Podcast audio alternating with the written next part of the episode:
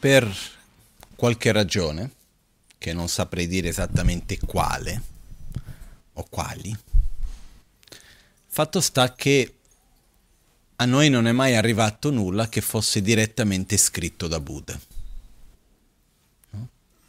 Nella storia del buddismo, tutti i vari testi che sono riferiti a Buddha sono stati scritti circa 300 anni dopo la sua morte. E Buddha stesso non ha lasciato nulla di scritto. E uno si chiederebbe, ma perché? Non sapeva scrivere? All'epoca in India c'era la scrittura, lui ha ricevuto la migliore delle educazioni che c'era all'epoca e anche se così fosse non era così difficile quando lui aveva fra i discepoli vari re eccetera eccetera trovare qualcuno che gli scrivesse due cose, no? Invece no, non ha lasciato nulla di scritto.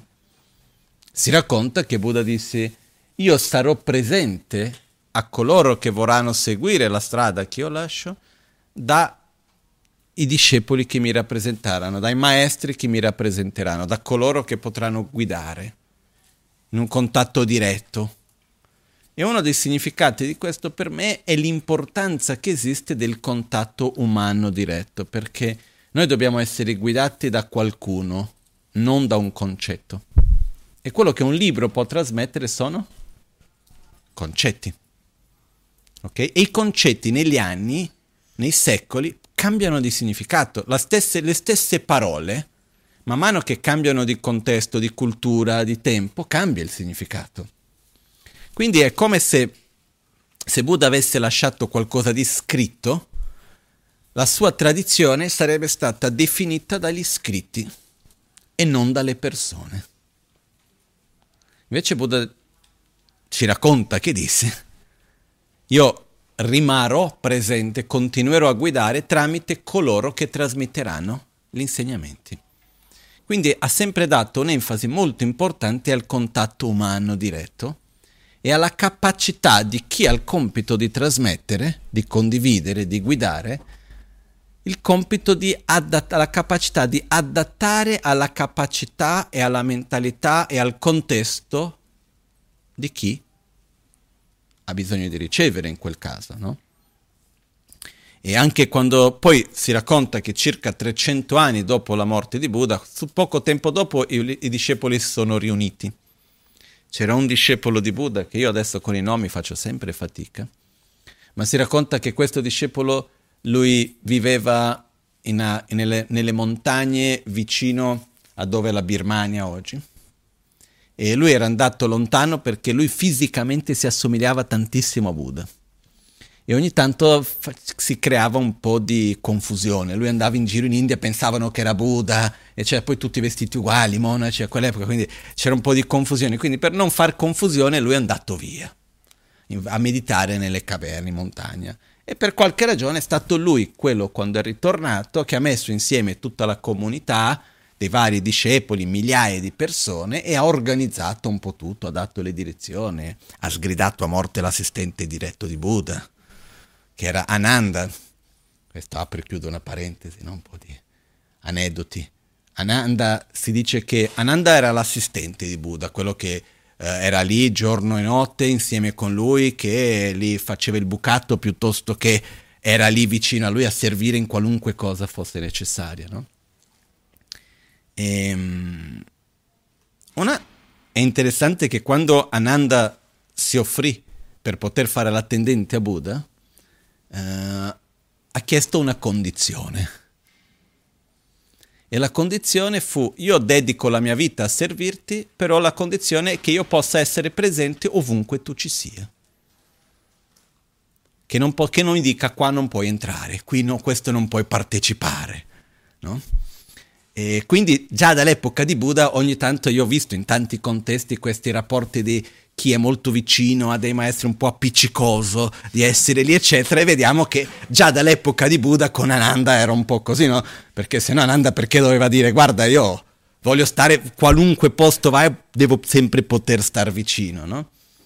E quello che è successo sono due aneddoti importanti di Ananda uno che quando Buddha ha lasciato il corpo quando Buddha è morto i discepoli si sono riuniti e hanno cominciato a raccontare gli uni agli altri tutto quello che avevano sentito da Buddha. E a quell'epoca la gente aveva una capacità di memoria meravigliosa. Basta vedere vent'anni fa, la memoria era già meglio di oggi, o no? Non so. Parliamo dei numeri di telefono. Per non dire tante altre cose. Adesso abbiamo perso anche la nostra capacità di trovare una strada. Eh? Se io ti dico vai in quella città, trovare quella persona in quell'indirizzo lì, non c'è il GPS. Ma come faccio? Non lo so, prendi una mappa, chiedi alle persone, usi la tua intuizione, in qualche modo ci arriverai, sbaglierai strada un po' di più e prima o poi ci arrivi, no? Però fatto sta che meno strumenti esterni abbiamo, più sviluppiamo la nostra capacità interna. Ok? Perciò all'epoca di più di 2600 anni fa circa, i discepoli di Buddha durante quel periodo non c'era, non si scriveva facilmente, non c'erano internet computer e questo, e quindi la memoria era di altissima qualità, dal punto di vista anche la memoria orale, quello che veniva detto, eccetera. Perciò i discepoli si sono riuniti e c'era uno principale che raccontava quello che è avvenuto. Per questo tutti i sutra di Buddha cominciano con, in tibetano è Dikedaki Töpa Tuchikna, un giorno così udì.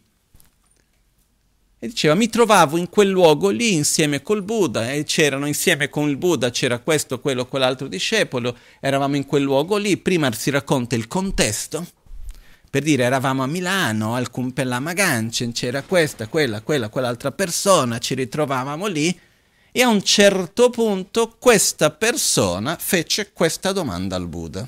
E il Buddha rispose così, così, così, così, così.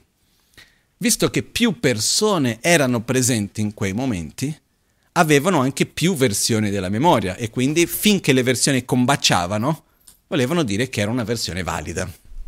Ok? Però c'erano alcuni eventi in cui Ananda era presente e la maggioranza degli altri discepoli principali non c'erano, perché Ananda era ovunque quando c'era il Buddha. Però per poter essere un, come si può dire, per poter avere, essere una persona che avesse un racconto valido, si, raccon- si dice che esiste un certo livello di realizzazione spirituale, che in poche parole è quando si ottiene una comprensione, non una, una, una percezione non concettuale dell'interdipendenza e del modo come ogni fenomeno è connesso e quindi uno non, non, si relaziona più alla realtà come se esistesse in un modo oggettivo, ma sì come essendo in un modo interdipendente a tutti gli effetti. Adesso vado a semplificare, ok? E questo vuol dire quando uno raggiunge lo stato di un arhat, comunque sia, quando uno elimina la propria ignoranza, in poche parole, e si dice che quando si raggiunge questo stato, uno accede, ha accesso diretto a tutta la memoria di quello che ha sentito e visto e vissuto in questa e in altre vite. Quindi ha un accesso a tutta la memoria. Quindi gli unici di cui si fidavano per poter fare i racconti erano quelli che avevano raggiunto questo stato, di cui la loro memoria era precisa. Ananda non aveva ottenuto le realizzazioni. Era troppo occupato a fare il bucato per Buddha piuttosto che non si era mai seduto a meditare seriamente, che è una cosa che è accaduta nelle generazioni future fino ad oggi, quelli che stanno molto vicino ai maestri, alla fine sono quelli che meditano meno e che hanno, hanno bisogno un po' più di tempo dopo, hanno altri benefici però, no? Comunque, e quindi una cosa è i discepoli più anziani hanno sgridato Ananda dicendo adesso ti tocca meditare cosa hai fatto tutti questi anni? Abbiamo bisogno dei tuoi racconti e quindi hai bisogno, quindi sono messi lì, tra virgolette, a fare il tifo, vai, vai, vai, e quindi lui a un certo punto è riuscito a raggiungere quello stato e da questo momento in poi vengono tutti sutra raccontati da Ananda. No? L'altra cosa per la quale Ananda era stato sgridato era perché sembra che prima poco che Buddha morisse, Buddha andò da Ananda e gli disse, ah mio caro Ananda, tu sai, un Buddha, se volesse, ma innanzitutto se gli venisse richiesto, potrebbe anche vivere per decine di migliaia di anni. E lui ha detto, che bello.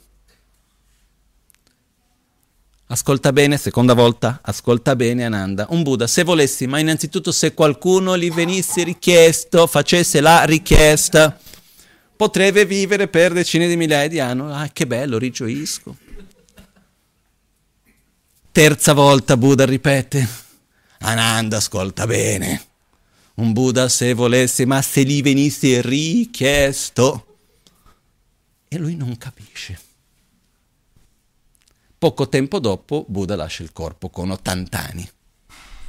Anche per questo si racconta che nella tradizione del buddismo la maggioranza dei maestri spesso sono morti con meno di 80 anni, perché esiste una tradizione che per rispetto al proprio maestro uno non vive di più del proprio maestro, c'è una cosa di questo genere. Comunque questi sono dettagli così che si dice. Fatto sta che Buddha ha lasciato il corpo questo maestro che era venuto per riorganizzare le cose ha capito che il Buddha aveva detto quella cosa e ha sgridato Ananda avevi avuto l'opportunità, non hai capito, proprio non ci stai con la testa, no? E lì li hanno messo a meditare. Comunque fatto sta che circa 300 anni, per tre, circa 300 anni, i sutra di Buddha sono esistiti, però tutti orali, erano tutte trasmissioni orali. Quindi le persone si riunivano, e raccontavano le storie. No? Quindi si cominciava sempre con Dike Dagetöpa Tucing, così un giorno io udì. Mi trovavo lì e poi chi sentiva e aveva la capacità di raccontare lo ripeteva ad altri. Circa 300 anni dopo la morte di Buddha, hanno, hanno visto che cominciavano ad avere versioni diverse delle stesse storie, degli stessi insegnamenti. E a questo punto hanno messo insieme chi aveva la conoscenza e li hanno messi per scritto. E fanno i 100 passa volumi, sono circa 108 volumi di tutti i sutra di Buddha. No? Per questo anche quando chiedono ma qual è la Bibbia del buddismo, sono 108 volumi. Non c'è un... perché anche la Bibbia è fatta di più libri all'interno, no? Diciamo che questi tutti insieme sono 108 volumi. Di questi 108 volumi, la nostra tradizione fa riferimento a un volume principale. E ogni tradizione fa riferimento un po' a testi diversi e a insegnamenti diversi, perché una delle cose molto belle che era venuto sin dal momento dopo la morte di Buddha, da quando Buddha era in vita anche, ma anche continuato dopo, è che Buddha ha insegnato in modi diversi a persone diverse con capacità diverse. Faccio un esempio banale, facile da capire. La preghiera della presa di rifugio. Quindi la presa di rifugio, esiste la preghiera in cui uno recita prendo rifugio nel Buddha, prendo rifugio nel Dharma, prendo rifugio nella Sangha. Ad alcuni discepoli Buddha ha detto guarda, quello che importa è recitare, quello che pensi non, non vale tanto. Quello che tu devi è dire tante volte prendo rifugio nel Buddha, prendo rifugio nel Dharma, prendo rifugio nella Sangha. Veda di recitare bene, non ti preoccupare tanto con quello che pensi, la cosa importante è quello che tu reciti. Ad altri discepoli Buddha ha detto quello che reciti non vale niente, quello che importa è quello che pensi. Devi fare la visualizzazione corretta, devi riuscire a generare questo stato di coscienza, devi pensare questo. Il rifugio avviene dentro di te, non nelle parole che dici. No? Come diceva uno dei maestri di Lama Ganchen, Zeme Rinpoche, non è la bocca che raggiunge l'illuminazione, è la mente. No? Però se mettiamo davanti queste due indicazioni che Buddha ha dato, da una parte dice la presa di rifugio fa nella recitazione e dall'altra dice no, la recitazione non è importante, quello che importa è quello che pensi. Qualcuno potrebbe dire scusi Buddha, puoi metterti d'accordo? Perché qua crei confusione. Cosa succedeva? A quelli a cui Buddha ha detto la cosa importante è quello che reciti, Immaginiamo, fra di noi, a un certo punto diciamo ok, la presa di rifugio, la generazione della motivazione, e, dice, e, potre, e dicessimo fra di noi, guarda, la recitazione non ha nessun valore, tu devi generare questo stato di coscienza in cui devi avere consapevolezza delle quattro nobili verità, avere una forte volontà di uscire dal samsara, riconoscere profondamente la sofferenza che tutto permea come sofferenza, voler uscire e raggiungere il nirvana, riconoscere in Buddha, nel Dharma e nel Sangha la soluzione per poter fare questo. Il 90% dice troppo difficile. O no? Anche di più del 90. Si dice no, la presa di rifugio, fai la cerimonia, reciti questo, quell'altro, poi piano piano capirai, no? Uno recita, recita, recita, prima o poi arriverà il significato. Quindi quelli che erano pronti per, aver, per, generare quello stato di coscienza nel modo giusto, Buddha ha detto quello, che era il significato effettivo. Quelli che non erano pronti per quello, ha dato un passo prima, che li porterebbe gradualmente a quello dopo. Quindi nei vari insegnamenti di Buddha che apparentemente sembrano contraddittori, in realtà sono complementari. No? Il più classico è che gli insegnamenti di Buddha possono anche essere divisi, c'è una parte in cui Buddha parla che la realtà esiste in modo oggettivo. È la scuola Citrama, è la scuola eh, Cerramawa e Dodepa, è la scuola che viene chiamata la scuola di pensiero la Vaibhasika e la Sautantrika in sanscrito, dove Buddha spiega come le cose esistono. Quindi parla di una realtà solida, materiale, spiega per esempio i rapporti fra i oggetti sensoriali e i sensi, che quello che tu vedi in realtà è la luce che arriva ai tuoi occhi che tu percepisci, però esiste la luce esterna che tu percepisci. Molto simile anche a un aspetto della nostra scienza più materialista e dove parla proprio di una realtà che esiste. No? Nella scuola Sautentrica, che è quella subito dopo, parla per esempio delle caratteristiche intrinseche dei fenomeni. Parla che il fuoco brucia. Tu pensi quello che pensi. Metti la mano sul fuoco, brucia. Se tu vedi della grappa e credi che sia acqua e la bevi, sarà acqua o sarà grappa? È successo una volta a un monaco in Brasile. Era una giornata molto molto calda, nel 92 eh, più o meno. E c'era questo Geshe, Geshe Lo Santempa se mi ricordo bene, e lui era questo monaco già un po' anziano, aveva intorno ai suoi 60 anni, qualcosa del genere, ed era andato in Brasile per aprire un centro di Dharma a Rio de Janeiro aveva conosciuto queste persone in Nepal, hanno voluto aprire un centro, non era della nostra organizzazione, di un'altra, e quando è arrivato a Rio questa gente era così contenta che in aeroporto lui è venuto e questa ragadona è andata nella sua direzione correndo per abbracciarlo alla brasiliana. Lui è passato una vita in monastero.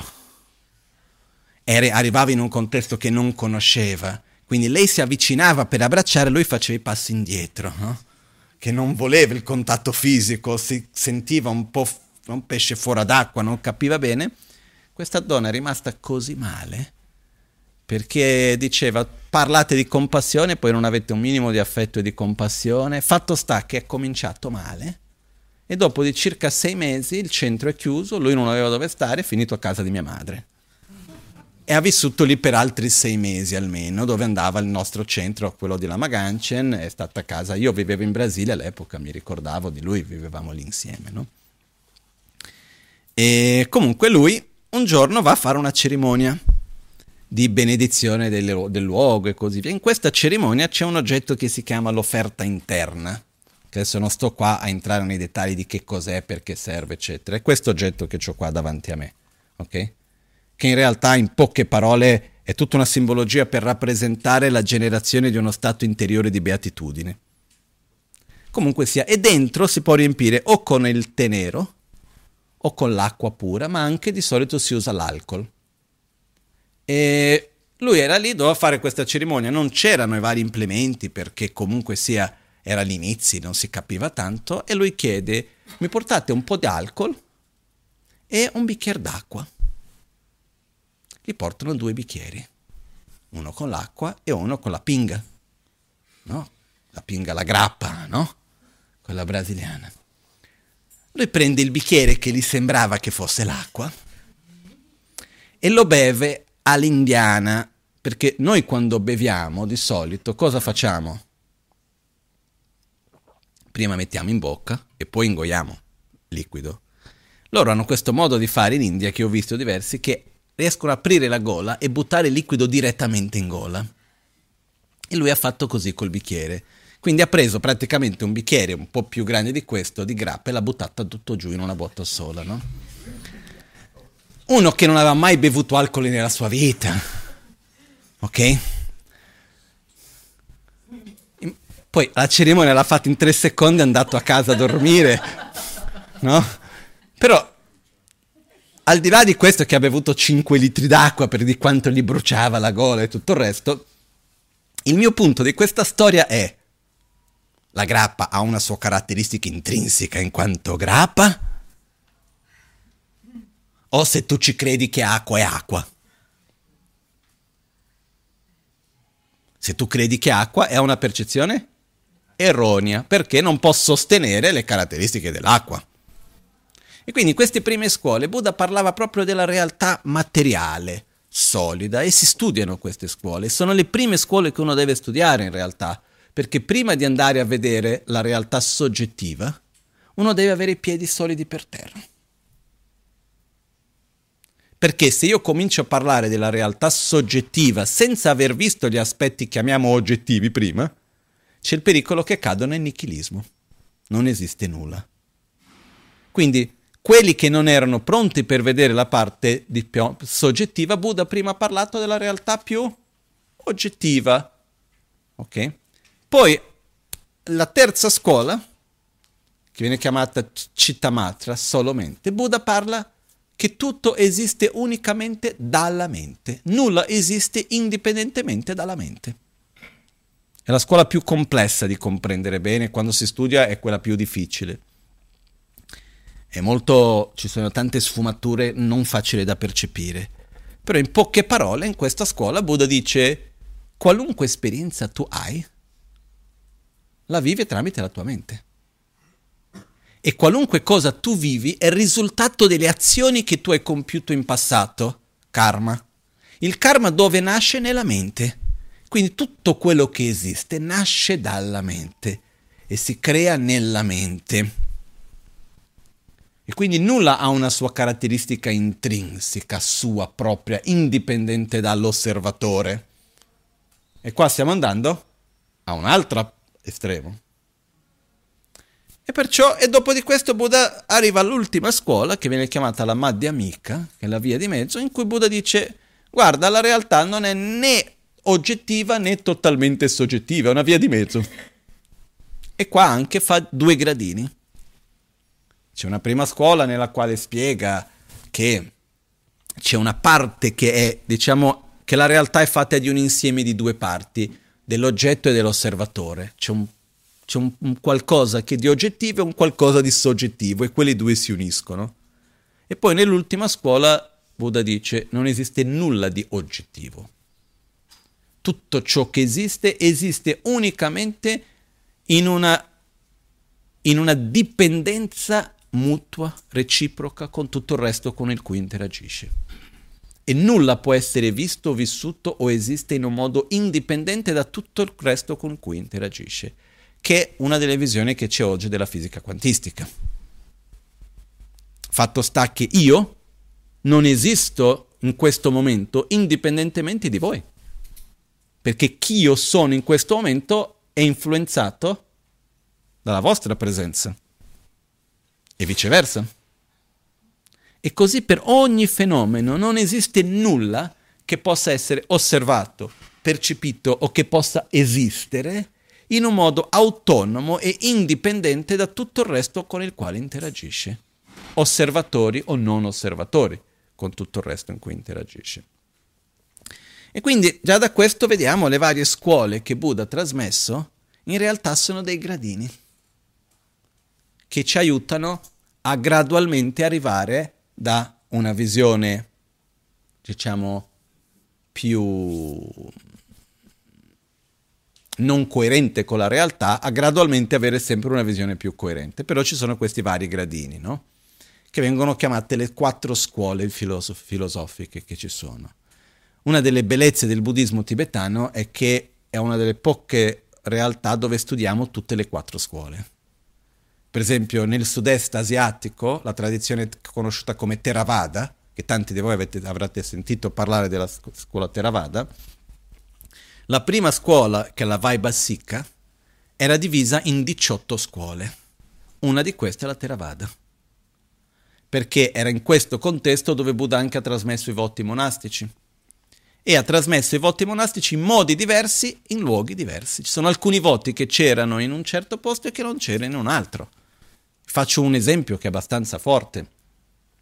In certe tradizioni monastiche, in certi luoghi, perché Buddha ha viaggiato molto in India, e in certe comunità ha fatto i voti che se tu prendi i voti monastici è per tutta la vita. E se a un certo punto decide che non lo vuoi più tenere, non puoi più ritornare indietro dopo. È una scelta che prendi una volta ed è per sempre. Il giorno che lo smetti non puoi più ritornare dopo. Ad altri invece Buddha ha detto cominci prendendo i voti a tempo determinato. Un mese, un anno, tre mesi, il tempo che ti trovi. E poi dopo ritorni alla vita normale senza i voti, laica, e quando vuoi puoi riprendere un'altra volta i voti, finché un giorno puoi decidere di prendere i voti per tutta la vita. Per esempio, a Tisha, quando è arrivato in Tibet nell'undicesimo secolo, la tradizione monastica dalla quale lui proveniva era quella di questo sistema, che è quella che è presente oggi anche in Thailandia, dove c'è la tradizione che uno va a farsi il monaco una settimana, per esempio. Però il re del Tibet all'epoca, che conosceva bene i tibetani, andò da Tisha e disse guarda maestro, il popolo tibetano è un popolo molto selvaggio. Se tu gli dai i voti a tempo determinato, qua fanno la festa. No? Alla brasiliana diremo prendi i voti prima di carnevali, li dai indietro, poi dopo li riprendi ancora, no? e si va a abusare una cosa che in realtà è meravigliosa, il fatto di poter prendere dei voti a tempo determinato funziona molto bene, se fatto nel modo giusto, no? però si può anche abusare di questo. E quindi all'epoca hanno dovuto invitare un altro maestro appositamente per trasmettere il lignaggio della tradizione che Buddha aveva trasmesso dove i voti si prende una sola volta e non si può prendere a, te- a tempo indeterminato o niente. Questo per dire che anche qui Buddha ha trasmesso in modi diversi, a seconda della mentalità, della necessità di ognuno. E la tradizione Theravada è una di questi 18. Quello che è accaduto è che in Tibet sono arrivati tanti insegnamenti da tante maestri diversi e una delle grandi capacità che il popolo tibetano ha avuto nei secoli è quella di accogliere tutto quello che arrivava e metterlo insieme in armonia. Un esempio classico è la medicina tibetana.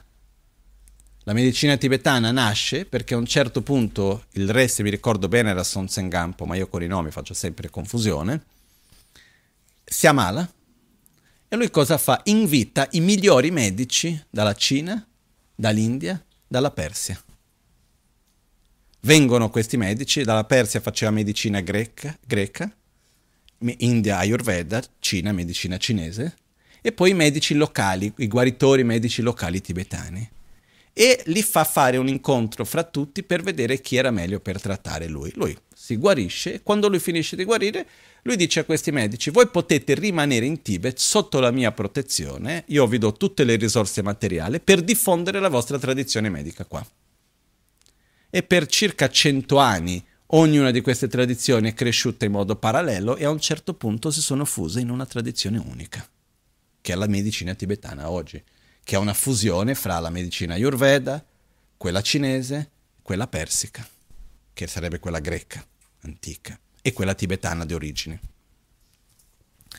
Quindi i tibetani hanno sempre avuto questa capacità di unire, e la stessa cosa con gli insegnamenti di Buddha, quindi il modo tibetano di, tradizionale di studiare la filosofia buddista, studiamo tutte le quattro tradizioni di pensiero.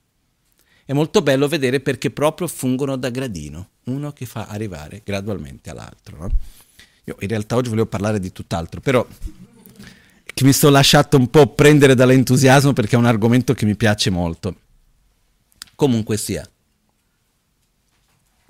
Fatto sta che i sutra di Buddha sono molto ampli. E fra tutti questi sutra, poi a prima di questo, uno dei veri problemi è che se noi ci trovassimo davanti a tutti i sutra, da dove cominciamo a leggere? Ma qua Buddha ha detto così. Di, prendiamo, diciamo che noi avessimo la capacità di leggerli e capirli. Perché già come sono scritti oggi si fa una fatica enorme a capirli. Ma anche se riuscissimo, ma qua Buddha ha detto questo e lì ha detto quell'altro, ma quale avrà ragione? E qui l'Amazon K, che è rappresentato dietro di me, uno dei lavori più incredibili e viene detto che è stato il suo capolavoro fra tutto quello che lui ha fatto, è un libro che lui ha scritto che si chiama, si chiama in tibetano Chang Lekshe Nyingpo, che è l'eccellente spiegazione di come discernere tra gli insegnamenti uh, Dan Changton, insegnamenti effettivi e quelli interpretabili e quelli non interpretabili. Quindi lui prende tutti gli sutra di Buddha, i vari insegnamenti, uno per uno, e gli va a dire, Buddha qui ha detto questo, però intendeva por dire quell'altro. Qui Buddha ha detto questo, intendeva dire quello che ha detto. E mette e crea una coerenza fra tutti gli insegnamenti di Buddha dal punto di vista filosofico, sulla corretta visione della realtà.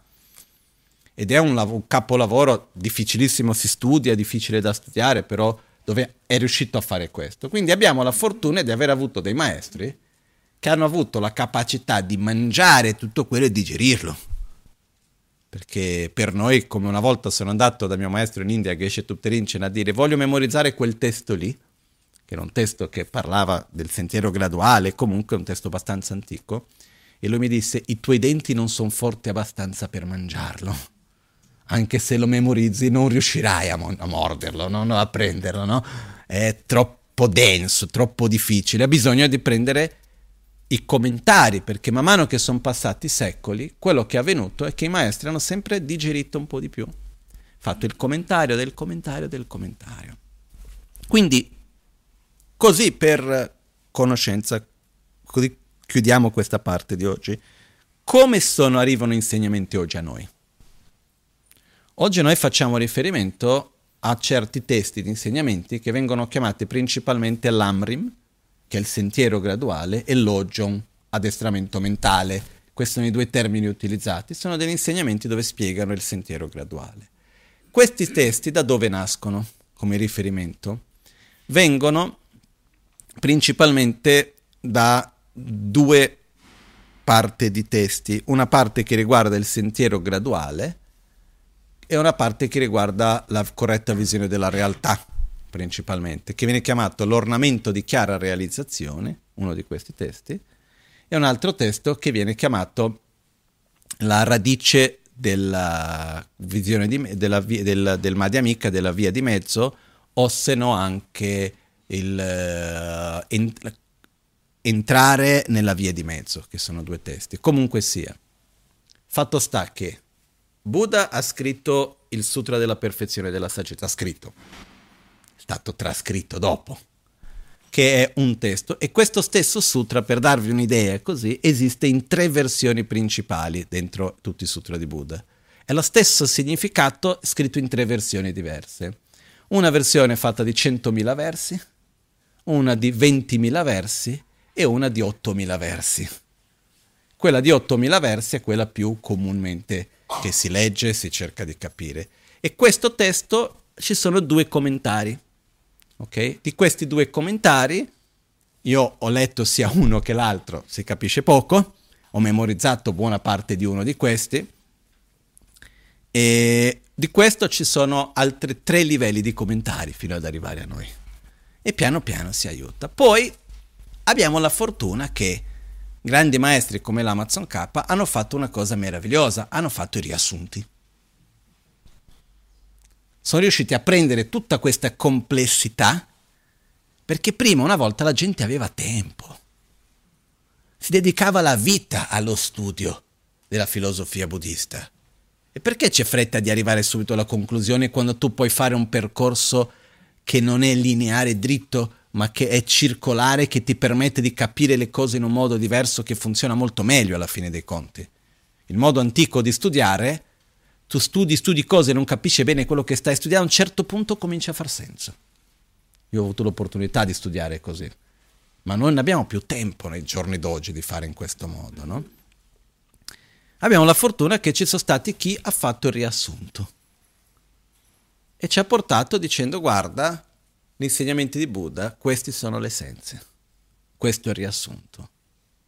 No? Per questo che grandi maestri recenti dicevano quando c'è stata la rivoluzione culturale in, in, Cina, quindi in Tibet, e tanti testi sono stati distrutti, eccetera, dicevano se noi dovessimo scegliere su quale testo tenere, preferiremo gli ultimi commentari dei nostri maestri, quindi l'Amazon K, i Lama che sono venuti dopo di loro, che i sutra originali del Buddha. Perché da lì facciamo fatica a capire. Qui almeno abbiamo l'essenza che ci viene data. Tutto questo per dire che di tutti questi insegnamenti la parte della visione di mondo si riassume in quattro punti, che sono anche stati evidenziati quattro punti in comune fra tutte le scuole filosofiche buddiste. Sono tante scuole di visione di mondo diverse di quelli che Buddha ha trasmesso. Abbiamo parlato prima di quattro, la prima divisa in 18 e così via. Però ci sono quattro punti in comune fra tutti loro che ci devono essere affinché siano una scuola buddista, che vengono chiamati quattro sigilli, che sono in poche parole. Il primo è tutto ciò, tutti i fenomeni composti sono impermanenti, è l'impermanenza. Il secondo, tutto ciò che è impuro è della natura di sofferenza. Poi un altro giorno entriamo uno per uno e li spieghiamo. Il terzo è tutto, tutti i fenomeni sono vuoti e mancano di una, identi, una, una identità propria. E il quarto, al di là della sofferenza, si trova la pace, o nirvana è pace. E fra tutti questi, il primo fa riferimento proprio alla partenza è l'impermanenza. La partenza, se noi vedessimo della visione di mondo che Buddha ci ha trasmesso, che fa parte a tutte le scuole filosofiche che Buddha ha trasmesso, è il fatto che viviamo in una realtà impermanente. Che cosa vuol dire questo? Di solito quando noi nella nostra lingua occidentali moderne diciamo impermanenza, che cosa ci passa? Se io dico il bicchiere è impermanente, qual è l'idea che ci passa? Che il bicchiere prima o poi non ci sarà più o che il bicchiere è in continua trasformazione? Se ci mettiamo a filosofare un po' a analizzare, magari diciamo continua trasformazione, ma di, in primo impatto, quando dico è impermanente, che cosa ci viene in mente? Che prima o poi non ci sarà più. Però non è questo il modo corretto di capire che cosa si intende per impermanenza. La definizione di impermanenza non è un giorno non ci sarà più e quindi è impermanente. La definizione di impermanenza che poi a me piace molto come suona in tibetano, la definizione di impermanenza è kechi kechi gijikpa. O kechikpa, o kechi kechi gijikpa. Kechik vuol dire istante. Se dobbiamo essere proprio precisi, si prende 4 secondi si divide in 67 parti. Una di queste 67 parti di 4, perché la, la unità di temporale, in cui si divide il tempo nel modo antico in cui il contesto degli insegnamenti buddisti è cresciuto, la unità temporale più breve è un respiro, che si calcola come sono 4 secondi. Poi questo respiro, questi 4 secondi, viene diviso in 67 parti. E questo viene detto che è il tempo più breve che il cervello può percepire. Quindi quando vediamo qualcosa, qual è? Qualcosa che accade, il più breve che possiamo percepire sarebbe quello lì. A noi non importa esattamente quanto e come. Lo dico più come curiosità per dire che esiste uno studio molto dettagliato su queste cose. Fatto sta che questo viene definito un istante. Un istante è il, la unità temporale più piccola che il cervello riesce a percepire in un modo consapevole. Ok? Kechik è un istante Kechik Kechik, d'istante in istante, Ki Jikpa. chi è una particella che fa vedere un verbo, quindi fa vedere un'azione. Quindi l'istante genera l'azione. Qual è l'azione che viene dopo? Jikpa. Jikpa vuol dire trasformare. Trasformare vuol dire che non è più quello che era prima, che diventa qualcosa di diverso. Ok? Trasformare non vuol dire finisce. Trasformare vuol dire continua ad esistere, però non più come prima. È molto diverso il concetto di trasformare e il concetto di finire. Chiaro? Perciò Kechi Kechi Jikpa vuol dire che si trasforma di istante in istante. In altre parole, che continuamente in trasformazione. Questo vuol dire essere impermanente. Quindi qualunque cosa che è impermanente è continuamente, in qualunque momento, in costante trasformazione. Non rimane mai statica. A noi ci appare come se fosse permanente, a noi ci appare come se rimanesse statico, perché, in poche parole, noi abbiamo una percezione della realtà che è abbastanza, come si può dire, mm, miopi, abbastanza da lontano, e quindi non vediamo certi dettagli. Perché se noi prendiamo un microscopio e entriamo a vedere il vetro, c'è del movimento qui dentro, no? il processo in cui gradualmente il vetro, il vetro si va a invecchiare piuttosto che sta già avvenendo, no? E se uno guarda con un microscopio può, può percepire questi processi o meno? Sì, no? Un esempio che ho visto in un libro di fisica diceva, guardi una foresta. Se tu guardi da lontano sembra che non sta succedendo nulla. Se cominci a avvicinarti vedrai che c'è una quantità di roba che succede lì enorme ma basta guardare per terra nel prato e cominci a avvicinarti, vedrai tutti gli insetti, c'è una quantità di vita e di cose, una metropoli lì dentro, eh? Tutto quello che accade. Ma così è per ogni cosa. Però noi abbiamo una visione della realtà che è abbastanza miopi, abbastanza generalizzata e finché le cose, quella visione generalizzata funziona, noi non percepiamo cambiamento. In altre parole, più io ho una visione dettagliata di te, più percepisco i cambiamenti che avvengono in te. Più ho una visione grezza di te, meno percepisco i cambiamenti che avvengono in te. Chiaro? Perciò quello che accade è che la realtà impermanente è continuamente in trasformazione, anche se noi non siamo capaci di percepire questo. Adesso, che cosa vuol dire trasformare? Perché le cose cambiano? Che cosa genera il cambiamento? Perché c'è trasformazione? Perché c'è interazione. Se non ci fosse interazioni fra le parti, non ci sarebbe cambiamento, non ci sarebbe trasformazione. Perché qualcosa, qualunque cosa esiste, si trasforma dal momento in cui interagisce. E visto che i fenomeni sono costantemente in interazione, sono costantemente in trasformazione. Però questo è un punto chiave molto importante, poi fra un po' capiremo il per cosa c'entriamo noi con tutto questo, ok? Qualunque cosa si trasforma dal momento in cui interagisce, ok?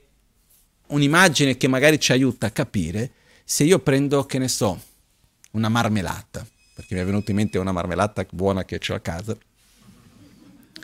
Io non voglio che la marmellata si trasformi tanto. Cosa faccio?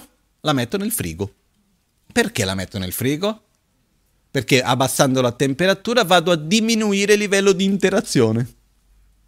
Non interagisce con certi tipi di organismi, non permette certi processi, meno interazione, meno trasformazione ok? Interagisce con un freddo artificiale, ci sono altre trasformazioni. No? Io una volta mi ricordo parlando con un chef di cucina, lui ha detto, se c'è una cosa da non fare mettere le verdure nel frigo, perché li uccidi. No? Lui parlava che nel suo ristorante uh, che è un ristorante che c'è lì vicino ad Albagnano. Lui diceva che lui, per esempio, non, ha, no, non usa la cella frigo, ma c'ha la cantina vecchio stile dove mette tutte le verdure, dei cesti con del, sopra metti la juta bagnata, eccetera, perché se tu metti nel frigo uccide le verdure. Ok? Poi, vabbè, apro e chiudo parentesi, poi quello che fanno, prende la verdura fresca, la mette sotto vuoto, eccetera, però è un altro discorso. Fatto sta che qualunque interazione porta a una trasformazione. Quindi se metto nel frigo ci sarà una trasformazione diversa perché entra in contatto con quel freddo artificiale, eccetera. Se non metto nel frigo ci sarà un altro tipo di trasformazione perché ha un'altra interazione. Il concetto di base è più forte è l'interazione, più forte è la trasformazione. E ogni cosa si trasforma come risultato dalle interazioni che ci sono. Ci siamo? Ok, adesso qual è la differenza fondamentale che c'è fra noi e una pietra? O un albero? Un albero, cioè, già un albero, già siamo un po' più vicini, no? La differenza principale che viene descritta è che esiste una differenza fra esseri senzienti e esseri viventi. Una pietra ha una sua vita o no? ha una nascita, un percorso di vita e a un certo punto la morte della pietra si trasforma in suolo a un certo punto. No? Io mi ricordo una volta eravamo in Tibet e le strade in Tibet molto spesso sono costruite a fianco dei fiumi e vedevamo dall'altra parte del fiume pezzi della montagna delle pietre che cadevano nel fiume, no? E c'era lì Pitt, un amico, che lui diceva, vedi, questo è il processo di morte della montagna. Perché piano piano, prima, con le forze dei terremoti, chissà che cosa, ha portato tutto quello su.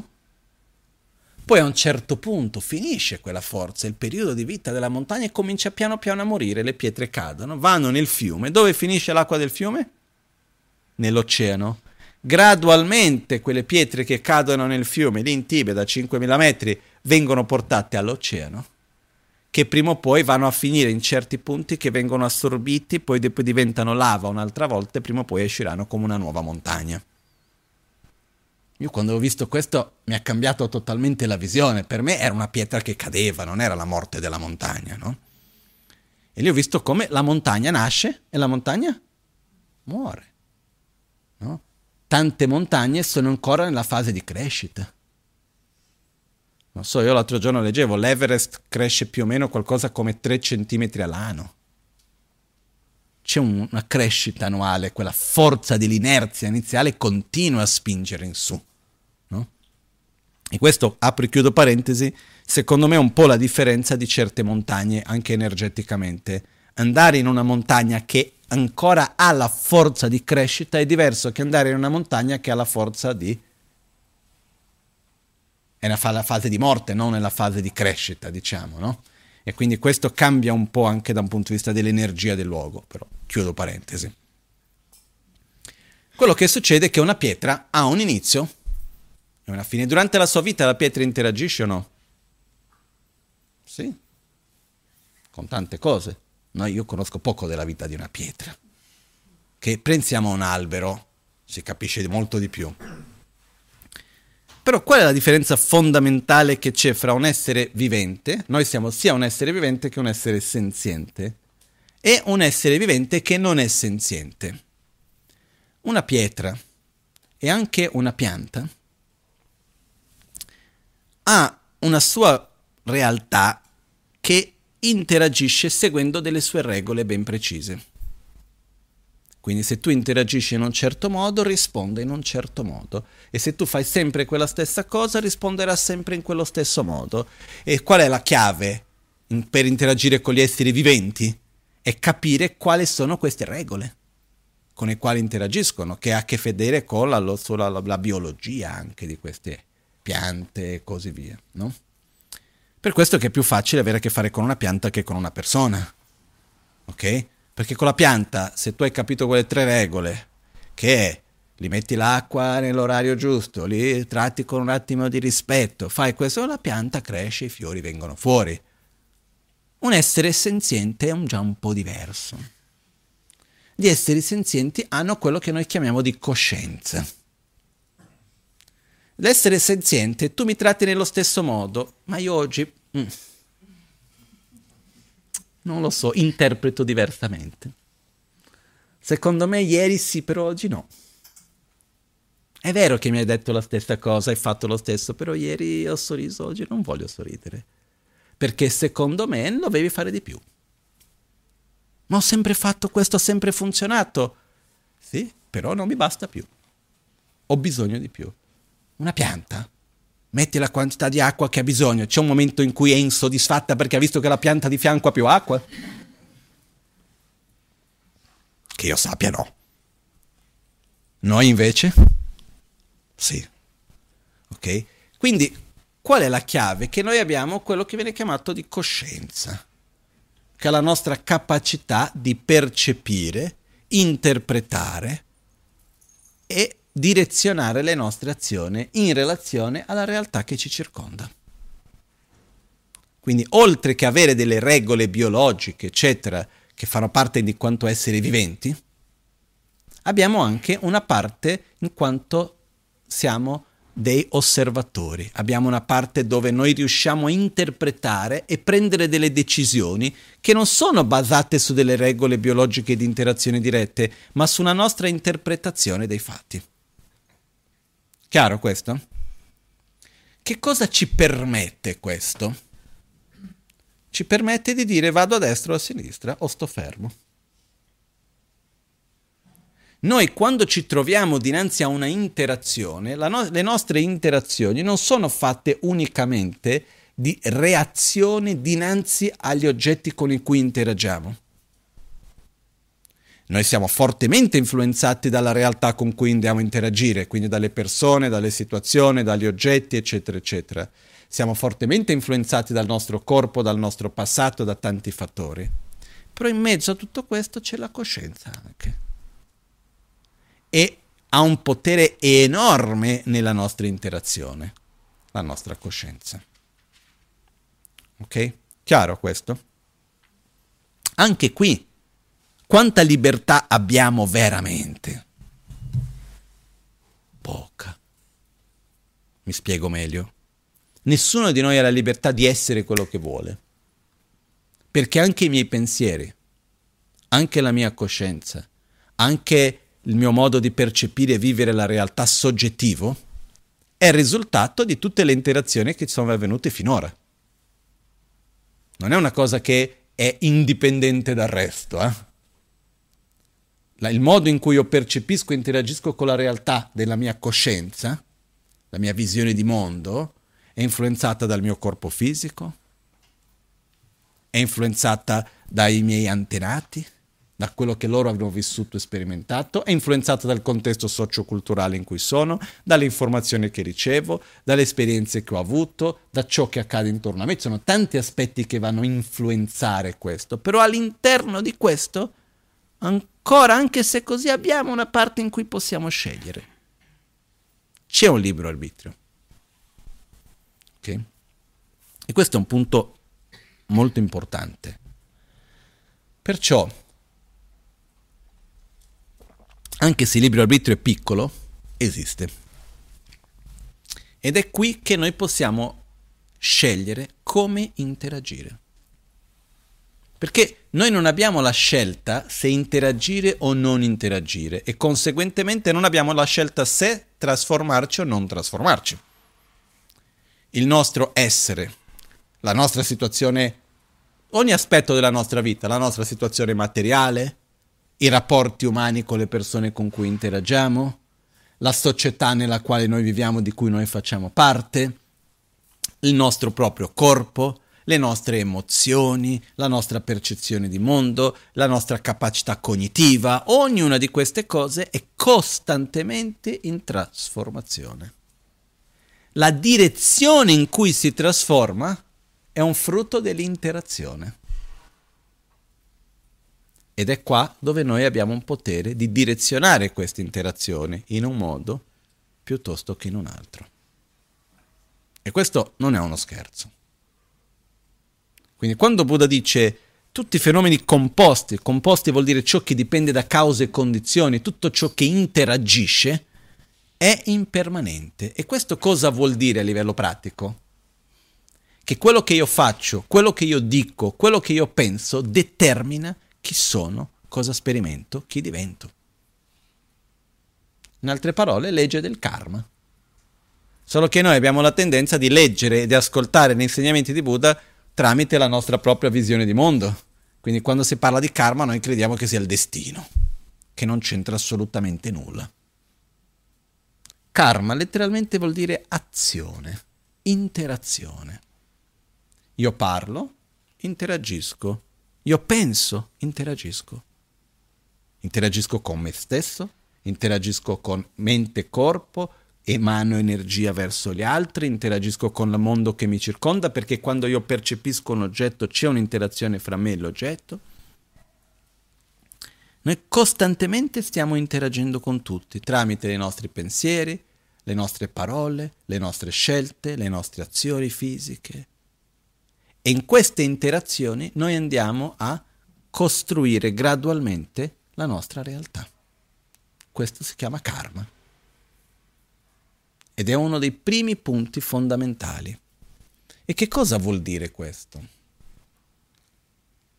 Buddha descrisse dicendo, per il quanto un essere possa essere un essere elevato, che sia riuscito a sviluppare le sue qualità al, loro, al suo massimo potenziale come diventare un Buddha, se noi prendiamo il potere di tutti i Buddha insieme, mettiamo su un lato della bilancia e da un altro lato mettiamo il potere del karma dell'individuo, il peso è lo stesso.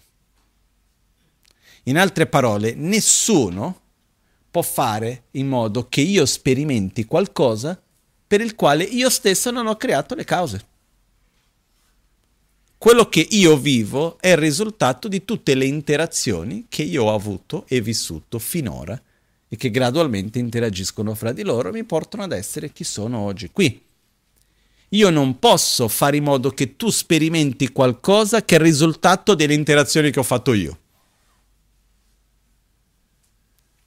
Io non posso fare in modo che tu sperimenti il risultato delle mie azioni e neanche viceversa. E quindi questo partiamo da un concetto fondamentale. Qualunque cosa noi sperimentiamo è frutto di tutte le interazioni passate. In un modo consapevole, inconsapevole, eccetera. Quello che, noi, quello che noi viviamo nel momento presente, di solito, è un risultato diretto di quello che sta accadendo nel, nel passato immediato o siamo influenzati da scelte, esperienze, cose vissute, interazioni fatte anche nel passato remoto. In altre parole, siamo influenzati oggi dalle esperienze fatte durante l'adolescenza, per dire una? O no? Totalmente. C'è il passato immediato, però la forza che noi prendiamo, l'inerzia accumulata di tutte le esperienze del passato, sono lì. E poi una cosa interessante, un trauma. Viene descritto che il trauma, una delle descrizioni che ho sentito una volta, è un processo interno che comincia e non riesce a concludersi. Di solito quando noi viviamo una situazione, noi abbiamo due istinti dinanzi alla situazione, che è o scappare o proteggerci. Se è una situazione che noi viviamo come di pericolo, o attacchiamo o, sca- o scappiamo. Ok? No? Uh, fight or flight in inglese, no? Sono queste due che sono le due reazioni proprio antiche che abbiamo. Quando noi viviamo una situazione di difficoltà e rimaniamo bloccati senza essere capaci né di lottare né di scappare, rimaniamo bloccati in quell'esperienza lì. E questa è una delle descrizioni di un trauma. Ok? E anche da un punto di vista psicologico, da quello che ho capito io, i traumi, finché uno non riesce a sbloccare quello, quindi quel ciclo, finché quel ciclo non si chiude, quella roba rimane aperta. Io non continuo a rivivere quell'esperienza di, del passato. Ok? Perciò quello che succede è che anche lì, io, se io ho fatto delle interazioni in passato, ma che io non permetto di concludere que- certi cicli, finché quello non ha dato i suoi frutti completi, non è riuscito a chiudere quei cicli, io continuerò a vivere interagendo con quell'esperienza del passato. Uno quando capisce che c'è libero arbitrio, in quale momento può capire? Mm, quando uno può capire che cosa è libero? Uh, mai, non lo so, no, sto scherzando. Uh, quando uno capisce che c'è libero arbitrio, uno capisce... No, il libero arbitrio si trova nelle cose molto semplici. Ok? Nelle piccole azioni. Perché la nostra libertà è veramente piccola. Eh? È, mi sveglio al mattino, sto un po' più a letto, dormo un po' di più. Faccio la meditazione o non la faccio? Dico questa cosa o sto zitto? Manifesto quell'emozione o non la manifesto? Certe volte uno ha la capacità di scegliere, altre volte no, è troppo preso da quell'emozione. Ma noi, la nostra vita è fatta costantemente di micro scelte, micro decisioni. E sono queste scelte e decisioni tramite la quale noi abbiamo la libertà. Nostro libero arbitrio si trova lì. Non abbiamo la libertà di diventare una cosa diversa da un istante a un altro. Abbiamo la libertà di fare micro scelte che ci permettono di interagire in modi leggermente diversi, ma noi non siamo liberi dal nostro passato. No? Facendo, faccio una metafora che non mi piace tanto, un'analogia, ma aiuta a capire. Io sono libero di comprare qualunque cosa io voglio dinanzi a due condizioni che io abbia i soldi e che quello che voglio sia in vendita. Perché se io non ho i soldi, arrivo nel negozio e dici no, mi dicono che posso comprare quel che voglio, mi dai questo, c'hai i soldi? No. Ah, ma posso comprare quel che voglio? Eh, se c'hai i soldi. No? Dall'altra parte posso avere tutti i soldi del mondo, se voglio qualcosa che non è in vendita, non lo potrei comprare. Posso cercare modi leciti per ottenerlo, però nella logica delle cose non posso ottenerlo, non posso comprarlo. Nello stesso modo, per vivere una realtà, io devo aver creato le cause e ci devono essere le condizioni. Le cause sono tutte le interazioni fatte nel passato. Le condizioni sono le interazioni del momento presente. Okay? Le condizioni ci sono di due tipi le condizioni interne o proprie e le condizioni esterne o altrui. Le condizioni interne sono i nostri pensieri e il nostro corpo nel momento presente. Le condizioni esterne o altrui sono le azioni delle altre persone, l'ambiente in cui mi trovo, il contesto culturale, tante delle situazioni, delle interazioni che vengono con altri, che non dipendono direttamente da me a secondo del mio stato fisico, del mio stato mentale nel momento presente e di quello del mondo che mi circonda, quindi condizioni interne ed esterne, io vado a interagire con azioni fatte nel passato. E questo insieme porta il risultato dell'immediato presente. Ok? Questo è quello che noi chiamiamo di cause e condizioni. Però io affinché possa avere qualcosa, vivere una cosa, devo aver creato le cause nel passato e ci devono essere le condizioni nel presente. Perché cause senza condizioni non ci sono risultati, che condizioni senza cause non ci sono risultati. La metafora che viene utilizzata nel passato era se io metto i semi ma non ci metto l'acqua non può germogliare. Se metto l'acqua e non ci sono i semi non ci può germogliare. Ok? Però questo ci porta a un concetto molto importante che io so che per qualcuno è difficile di accettare. E io quando l'ho visto la prima volta a me mi ha dato molta gioia, poi qualche volta qualcuno ha detto ah questo è difficilissimo. Ok. Qualunque cosa che noi abbiamo vissuto finora, qualunque cosa, è il risultato della complessa interazione fra tutte le azioni che abbiamo compiuto nel passato e le condizioni del momento presente in cui quello ci è avvenuto.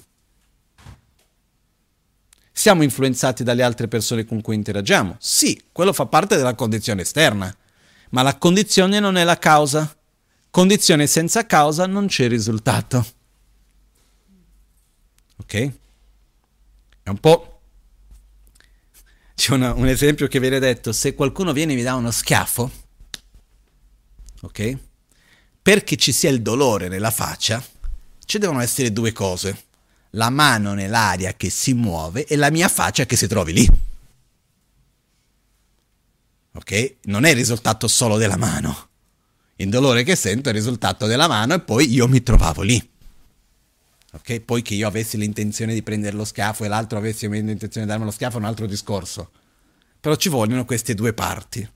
Similmente a questo, quello che io vivo sono influenzato dalle condizioni che ci sono nel momento presente? Assolutamente sì.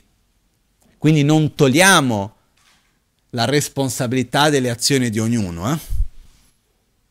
Però io non posso vivere ciò per il quale io non ho creato le cause qualunque cosa io sperimento è perché nella complessità dell'universo, della vita, fra le varie azioni che sono state fatte, le varie interazioni e le condizioni mi ha portato a vivere quello. Chiaro questo? Quindi partiamo da un principio che non è banale. Non siamo delle vittime. Perciò una delle prime attitudini da prendere se perseguire un percorso spirituale secondo me sincero e profondo, una delle prime attitudini è smettere di vittimizzarci. Uno deve smettere di vittimizzarsi. Quanto spesso lo facciamo di vittimizzarci? Siamo vittima del governo, siamo vittima del, del sistema, siamo vittima della suocera, siamo vittima del marito, della moglie, del figlio, di questo, di quell'altro, del passato, che ne so io, siamo vittima di un sacco di cose, eh? Nel senso che continuamente puntiamo il dito e dico io sono infelice perché? Se dipendesse da me io sarei felice. Se io sono infelice è perché qualcuno ha fatto qualcosa che non doveva fare, eh? O no? Di solito quando stiamo male, che qualche volta può capitare. C'è qualcuno che è il colpevole o no? Se le cose non vanno bene, è perché qualcuno ha fatto qualcosa di sbagliato. Quindi noi abbiamo la tendenza di vittimizzarci. E Buddha disse questa frase che a me mi colpì molto, che Dagni dagi goyayin, dagni dagi jayayin. Io sono il mio proprio protettore, io sono il mio proprio nemico. Noi di solito viviamo il contrario. Noi viviamo, io non sono il mio proprio protettore, il mio protettore sono gli altri e sono le cose che stanno fuori da me. Io cerco di star bene, cercando questa felicità fuori. E quindi dipendo da altri, io non sono il mio proprio protettore. E noi viviamo anche, io non sono il mio proprio nemico, perché se io sto male mica è colpa mia. Eh? È responsabilità di altri. Invece Buddha disse, io sono il mio proprio protettore e io sono il mio proprio nemico. Quello che io vivo di bello o di brutto è conseguenza delle mie azioni, delle mie scelte, delle mie interazioni, consapevole o meno. Perché così come la legge non ammette l'ignoranza, il karma non ammette l'ignoranza.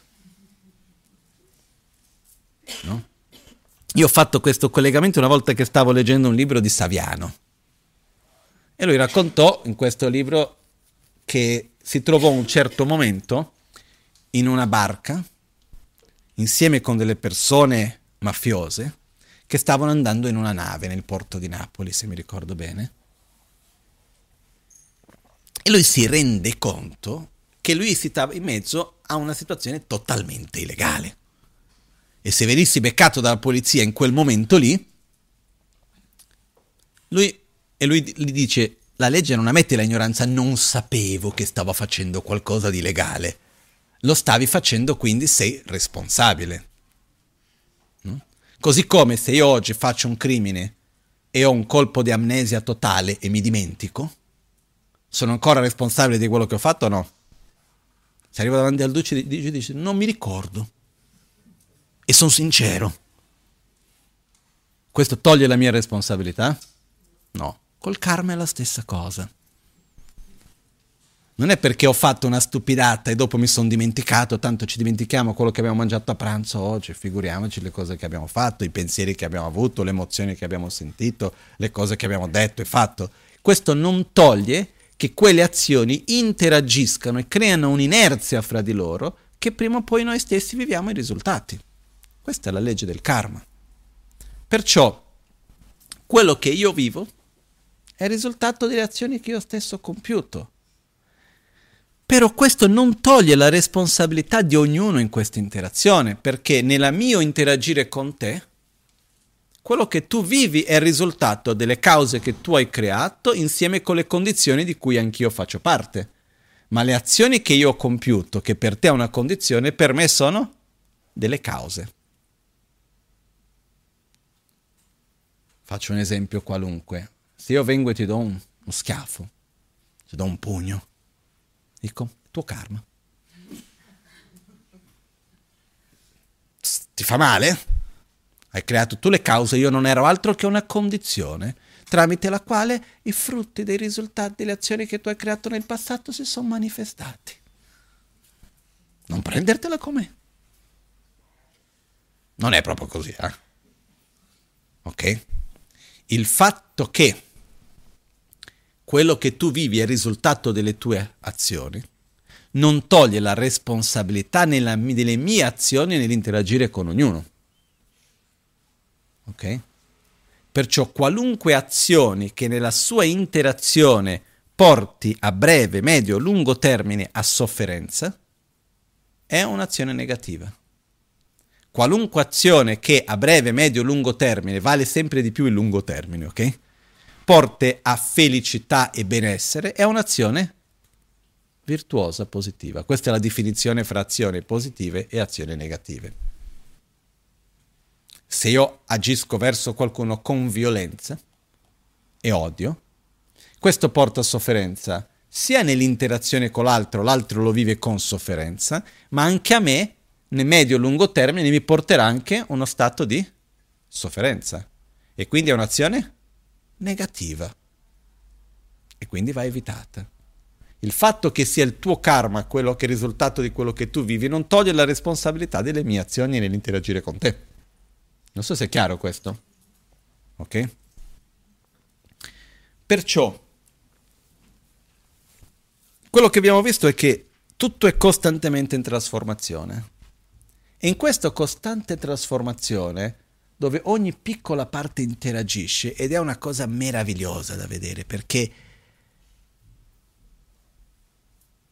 ogni piccola parte ha un potere enorme. E ogni volta che io penso a questo mi viene in mente lo stesso aneddoto, che se noi pensiamo alla vita di ognuno di noi, ci troviamo oggi qui. Quali sono state le cause e condizioni necessarie per essere oggi qui? Okay. Una volta un amico mi chiese, guarda, eh, lui appena, aveva appena sopravvissuto un incidente aereo. Era un aereo piccolo, privato, lui stava, era in Brasile, era con tutta la famiglia, lui per lavoro stava andando in un posto in mezzo all'Amazzonia dall'altra parte, comunque tornando con questo aereo privato l'aereo cade. Quindi fanno un, un atterraggio di emergenza, per strane coincidenze sopravvivono perché quando stanno atterrando a un certo punto il, il posto in cui si è rotto l'aereo era l'unico posto dove non c'erano tanti alberi e c'era il prato, quindi ha potuto atterrare lì. E in mezzo a questo a un certo punto atterrato nel prato, se fosse successo due minuti prima o due minuti dopo non c'era dove atterrare praticamente. Quando stavano atterrando, a un certo punto il terreno non era una pista di atterraggio ovviamente, c'era una piccola risalita così, questo ha fatto che l'aereo salisse ancora e cadessi e quando ha fatto la salita davanti c'erano delle mucche e ha passato è andato sopra le mucche e è andato dall'altra parte. Se avesse beccato le mucche sarebbe male sia per le mucche ma anche per loro qualche costola rotto qualcuno in famiglia niente di grave no? quindi quando io sono andato a trovarlo dopo di questo incidente lui mi chiese dice guarda tanta gente è venuta a parlarmi e mi dicevano guarda Dio non voleva che tu morissi questa era la volontà di Dio che le cose siano andate in questo modo. Ma qual è la risposta buddista? Perché è successo così? E questo mi ha fatto riflettere quella volta. E ho dato una risposta che può sembrare un po' strana, ma la ragione per la quale sei caduto con l'aereo e vi avete sopravvissuto è la stessa ragione per la quale tu prendi la macchina e vai a lavorare e non succede nulla. Qual è l'unica differenza che c'è fra questi due? Che nel caso dell'aereo, ca- il modo in cui le cose sono avvenute non corrispondono alle aspettative precedenti. Noi abbiamo le nostre aspettative che io quando prendo la macchina e vado in un posto le cose andranno così, così, così, così, così. Finché le cose stanno all'interno della nostra aspettativa, diciamo è tutto normale. Quando succede qualcosa che è fuori delle nostre aspettative e del nostro programma, diciamo, diciamo qualcosa che è strano. Se va bene è un miracolo, se va male è una maledizione. Ma alla fine dei conti non è altro che la nostra incapacità di vedere la complessità delle cause e condizioni, la complessità dell'interdipendenza di come le cose avvengono. E la cosa interessante è che ogni piccola azione che noi facciamo ha un effetto enorme sull'insieme del resto. C'era un film che rappresentava questo molto bene, che era La vita di Benjamin Button Credo che tanti avete visto questo film. Un film enorme, non finisce mai. Però c'è una parte di questo film dove questa ragazza viene investita da una macchina.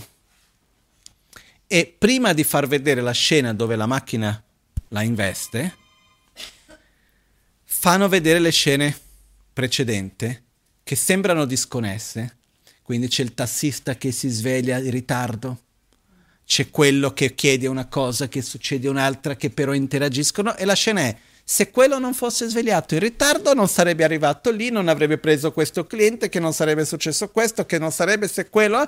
Quindi è un'interazione di tante cose che ha fatto in modo che quella macchina fosse lì in quel momento e che lei stesse uscendo e che l'avesse investita. Però fatto sta che nella complessità della vita, ogni piccola azione ha un potere determinante. Non è mai in vano. E questo, l'aneddoto che mi ricordo sempre, è che se io sono oggi qui, è perché io ho incontrato la Magancia Rinpoche. Questa è una delle cause fondamentali per il mio essere oggi qui. Ok? Perché io incontrassi la Magancia Rinpoche, tante cose sono dovute succedere fra cui lui è dovuto venire in Occidente. Ok?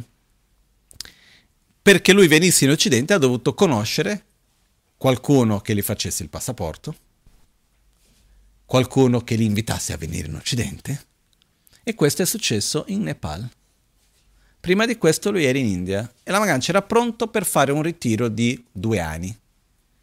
Aveva preparato già il posto per meditare, aveva già preparato la casetta molto semplice dove lui voleva stare per fare questo lungo ritiro, aveva fatto tutto per fare questo ritiro. Lui va dal suo amico, che poi è stato uno dei miei maestri, Gyan Lakpala, e gli dice a Gyan Lakpala, Gyan, uh, guarda che io comincerò a breve questo ritiro, quindi sappi che non ci vedremo per almeno due anni, che io entrerò in ritiro, così cos'è. Gyan Lakpala gli dice, se io fossi in te, durante questo ritiro non riuscirei a recitare neanche 100 mantra. Ma perché? Con tutti i debiti che hai in giro. Tu ti metti rilassato lì a fare i mantra. Io non ce la farei. Perché la Maganchen all'epoca faceva il Robin Hood che invece di rubare e dare ai poveri faceva i prestiti e dava ai poveri. Lui andava da quelli che avevano un po' di più, faceva un prestito e dava a quelli che avevano in meno. Ed era una realtà dei rifugiati in India dove c'era molta povertà. Quindi lui aveva debiti dappertutto. Però visto che lui era il lama, la gente aveva, si vergognava di andare da lui a chiedere i soldi, quindi andavano dal suo amico. Quindi Ganapala disse, vengono tutti da me a dire che hanno bisogno dei soldi, perché non è che tu hai chiesto i debiti a gente miliardaria che non sa che cosa fare con i soldi, a gente che ha un po' di più dell'altro. E quindi come fai, no? Ragazzi, racconta che in quel momento rimane un po' così.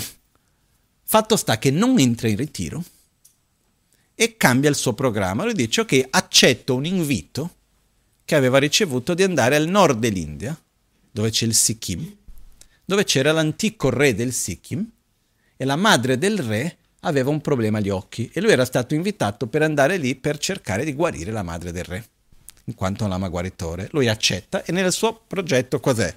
Vado dalla famiglia reale, faccio la guarigione della madre re, sto lì per tre mesi, raccolgo un po' di offerte, con i soldi che riesco a fare torno in India, pago tutti i debiti e entro in ritiro. Questo era il suo programma. Fatto sta che lui va lì, guarisce la madre del re, diventa molto conosciuto e nella sua stanza, che era del Palazzo Reale, ma i palazzi reali del Sikkim, non so, è come questo il condominio, qua sto esagerando, però è una cosa piccola, non è chissà che cosa, no? La gente veniva, andava, lui ogni mattina si svegliava con la coda di gente fuori che voleva guarigione, consigli, cose. E i tre mesi sono diventati tre anni. Lui da lì non è riuscito ad andare via per tre, almeno tre anni che è stato a fare guarigione tutto il tempo di ogni genere, eccetera. Durante questo periodo di triennio, verso la fine comunque, a questo punto c'era una famiglia che era molto connessa con lui, che è la famiglia di Zetangyurme, che lo invita in Nepal.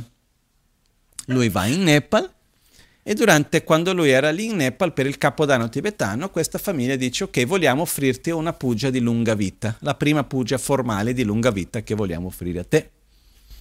E durante questa pugia di lunga vita non c'era un posto per fare, perché non c'erano templi, monasteri, gompa grandi. Il posto più grande dove poter fare questo era questo showroom di tappeti tibetani.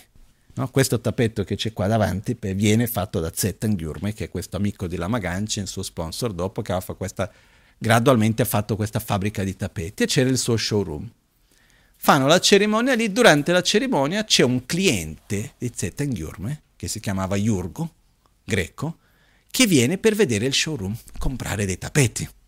E Zetan gli dice, guarda, non puoi venire a comprare i tappeti perché c'è la cerimonia, ti chiedo scusa, torni domani. E dice, ma di che cos'è la cerimonia? Fammi vedere. E lui viene, vede la Magancia e si innamora persamente di Lama Ganchen, rimane con esso, si mette a piangere, tutto il resto rimane folgorato e a questo punto invita Lama Ganchen di andare in Grecia.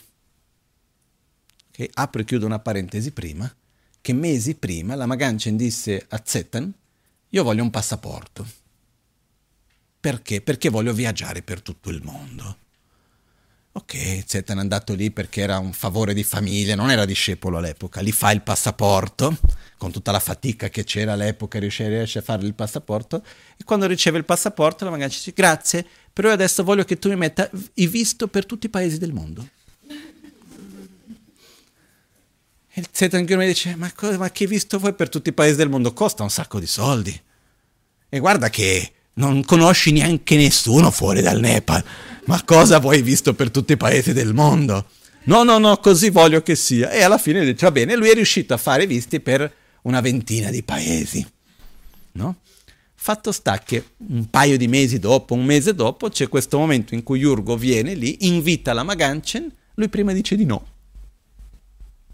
Dice, ci sono tanti lama in Occidente già, non c'è perché io devo andare insiste, insiste, insiste e alla fine lui dice io vengo con una condizione, che ci siano persone malate in Grecia, dove tu mi stai invitando, che vostra medicina non riesce a guarire e che io possa fare qualcosa.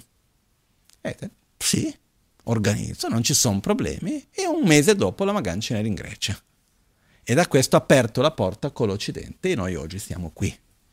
Quindi io mi chiedo, se Gen Lakbala non avesse detto nulla, e la Magancia fosse entrato in ritiro per due anni e quindi non fosse andato al nord dell'India, non avesse fatto la pugia di lunga vita in quel momento che c'era lo Yurgo che andava al negozio per comprare i tappeti, o se quella mattina lui avesse bevuto troppo la notte prima e non, non poteva andare al negozio dei tappeti quella mattina, per dire una cosa qualunque. Probabilmente noi oggi qui non saremo. Magari la Magancia sarebbe stato invitato ad andare in Malasia o chissà oltre dove, o sarebbe rimasto in India. Perciò quello che accade è che ogni piccolo evento ha un potere enorme. E noi cosa possiamo fare? Perché noi siamo presi da una forma di ignoranza. Viene descritta che abbiamo due principali forme di ignoranza. C'è l'ignoranza del non sapere e l'ignoranza del saper sbagliato. L'ignoranza del non sapere è che nel momento presente noi non sappiamo quali sono state le cause di quello che stiamo vivendo nel momento presente. E quando stiamo agendo nel momento presente non siamo consapevoli di quali saranno i possibili risultati. Quindi noi possiamo sapere che esiste una cor- correlazione fra azione e risultato, e risultato e azione, ma sapere che cosa avverrà non siamo capaci. Ok? E l'altra ignoranza del vedere sbagliato è che la realtà in cui viviamo è una realtà soggettiva interdipendente e appare a noi come se fosse una realtà oggettiva indipendente. Ok? Però quello che succede, visto che io non so quale azione cosa porterà, come faccio a vivere in un modo consapevole? E qua ci sono due modi per vivere la vita. Al di là della religione che seguiamo meno, Okay? La prima modalità è dove noi viviamo la nostra vita semplicemente cercando di sopravvivere nel modo più coerente e confortevole possibile. Quindi noi andiamo a reagire dinanzi a ciò che ci accade. Okay? Abbiamo i nostri valori, i nostri principi, facciamo una vita coerente, corretta o meno, dipende quali sono i nostri. Magari il principio di uno è fregare l'altro, il principio di uno è non fregare nessuno abbiamo i nostri modi di vedere la realtà e comunque cerchiamo di vivere con la nostra coerenza interna, però dove noi andiamo a reagire a ciò che ci accade. Ok? Quindi io, le nostre emozioni, le nostre azioni sono delle reazioni a ciò che accade man mano che passano le giornate, le cose avvengono nella nostra vita finiamo in una scuola, visto quello dove siamo, finiamo per fare un, uno studio che ci porta a fare un lavoro, conosciamo una persona, ci sposiamo, piuttosto che la vita va prendendo più o meno la sua strada. Ok? Quello che succede spesso. L'altra alternativa è quella dove io mi pongo un obiettivo che va al di là delle condizioni presenti nel momento in cui io mi trovo. Io mi pongo quell'obiettivo e io cerco di interagire consapevolmente in un modo che mi porti verso quella direzione. Quindi io agisco consapevolmente, io non reagisco dinanzi a ciò che mi accade. Chiaro? Non so, mi viene in mente un esempio un po' più grossolano, ma mi viene in mente, ho visto, tornando dal Nepal in aereo, ho visto il film delle due tenniste, della Serena Williams e la... come si chiama adesso l'altra? Venus, adesso non mi ricordo il nome. Venus. E la storia del loro padre. Che loro padre, da quando erano piccoline, ha scritto un pro- programma di 87 pagine di cosa loro durante la loro vita avrebbero dovuto fare per diventare delle tenniste professionali e vincere tutti i campionati mondiali. Era il suo obiettivo. E lui ha fatto le, tutto e di più in modo che potessero allenarsi come delle pazze e fare tutto per andare in quella direzione lì. Quindi loro hanno preso quella strada non come una reazione, magari loro hanno vissuto più come una reazione, ma il padre l'ha impostato come un obiettivo. Ok? Non lo so, mi viene in mente il mio bisnonno. Lui si è scelto a lavorare, a fare manutenzione dei, uh, dei frigoriferi perché lui voleva costruire gli ascensori. Quindi ha fatto una scelta consapevole perché voleva arrivare dall'altra parte. Ok? Voleva arrivare da qualche parte. Quindi ci sono due modi di agire. Un modo io reagisco dinanzi alle cose e un altro modo io ho un obiettivo che voglio raggiungere. Può essere materiale, può essere di potere, può essere di rapporti umani, può essere fisico.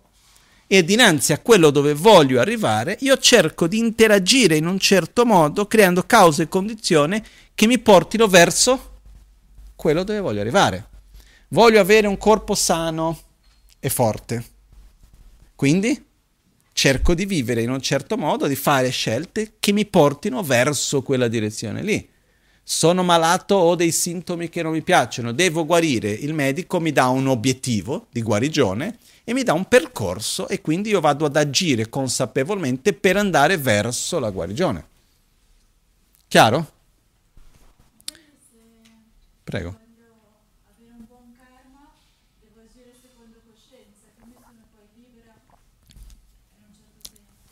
Mm, ni.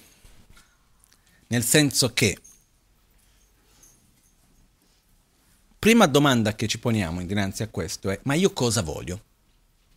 Perché avere un buon karma, per delle, creare del karma positivo, questo dobbiamo agire con amore, rispetto, gratitudine, prendendo in considerazione gli altri. Ci sono alcune emozioni che sono la base, la base dell'azione è la motivazione.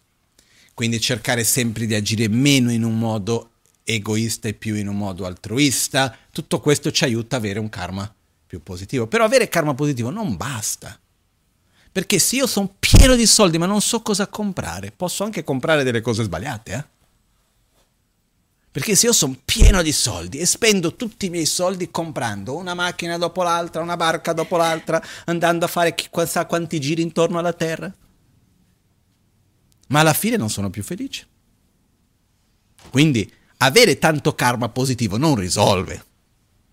Perché avere tanto karma positivo senza saper cosa uno vuole fare è come avere tanti soldi e non saper cosa farne. Per questo che è molto importante capire, ma io dove voglio andare?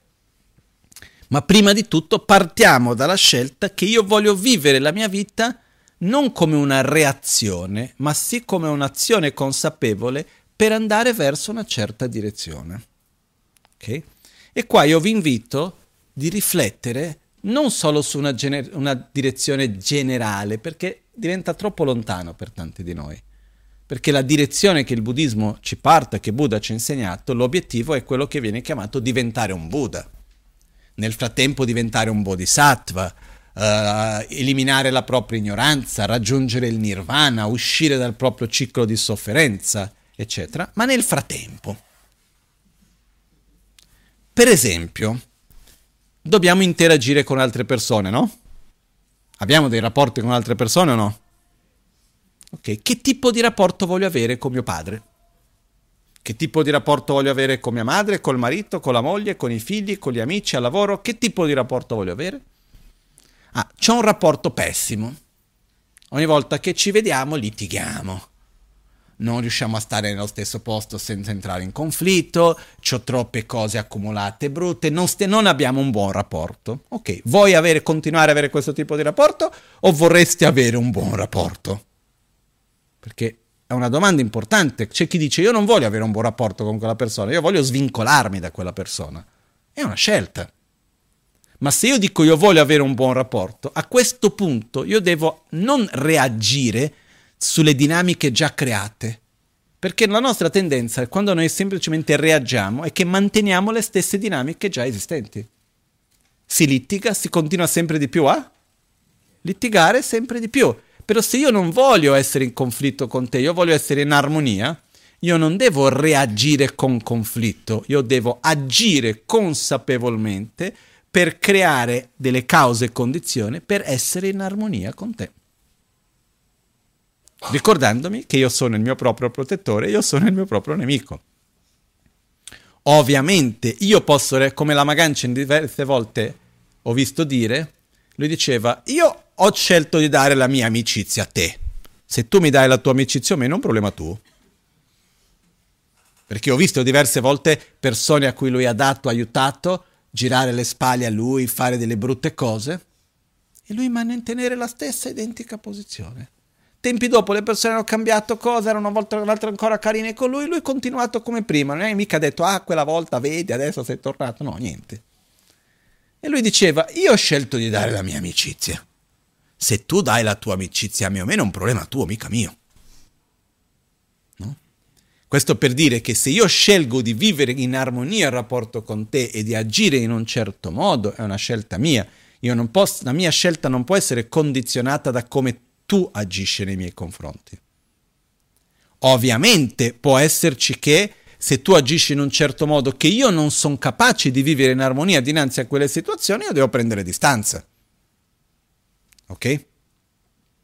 Perciò quello che voglio dire è, per esempio nei rapporti con le persone, chiederci che tipo di rapporto voglio avere al lavoro. Io per esempio quando ho cominciato a fare la costruzione del Tempio, uno degli obiettivi che mi sono messo è durante questo cantiere, che è un cantiere grande, non ci devono essere conflitti. Tutti devono collaborare, ci deve essere armonia fra le persone. Ho messo l'obiettivo e ci ho lavorato tanto, ho dato priorità all'armonia. Certe volte certi lavori volevano più tempo, però si dava priorità ad ascoltare la necessità di uno e dell'altro.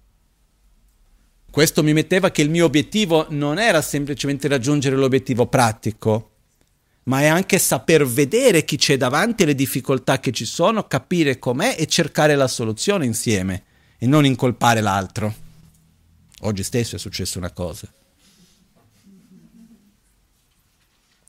Che si fa? No?